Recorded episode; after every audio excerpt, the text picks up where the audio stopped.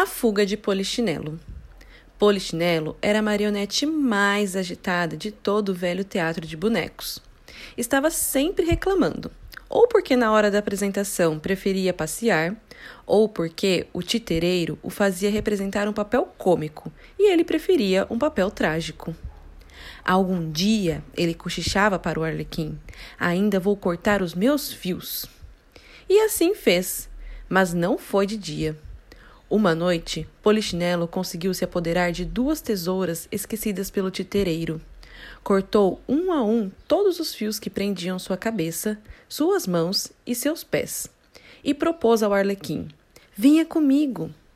Arlequim não queria saber de se separar da Colombina, mas Polichinelo também não tinha a intenção de levar aquela dengosa, que em cena já lhe aplicara cem mil golpes.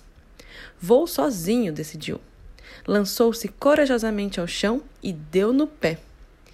Que beleza! pensava ele enquanto corria.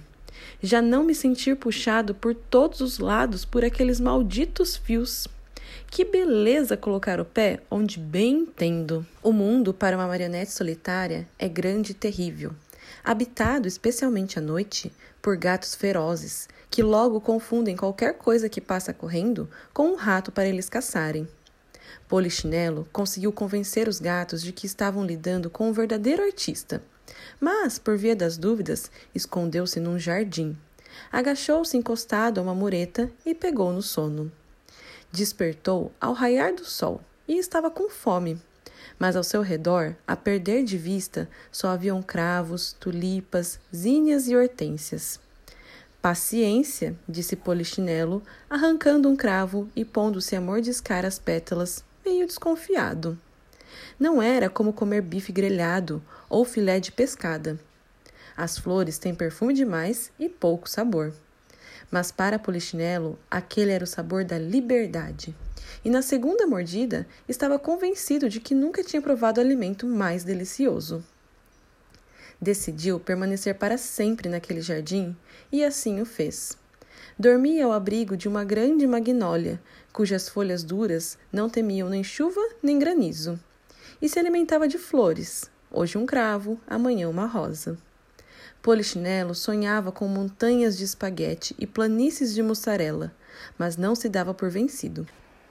Ficou muito magro, mas tão perfumado que às vezes as abelhas pousavam nele para sugar o néctar e se afastavam frustradas depois de ter tentado inutilmente afundar o ferrão na sua cabeça de madeira. Chegou o inverno. O jardim sem flores esperava a primeira neve e a pobre marionete não tinha o que comer. Não pense que poderia ter retomado a viagem. Não iria longe com aquelas pobres pernas de madeira. Paciência, pensou Polichinelo. Vou morrer aqui. Não é um lugar ruim para morrer. Além disso, vou morrer livre. Ninguém poderá prender nenhum fio na minha cabeça para me obrigar a dizer sim ou não.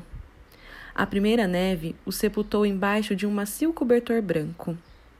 Na primavera, exatamente naquele lugar, cresceu um cravo. Embaixo da terra, calmo e feliz, Polichinelo pensava. Pronto, uma flor nasceu em minha cabeça. Haverá alguém mais feliz do que eu?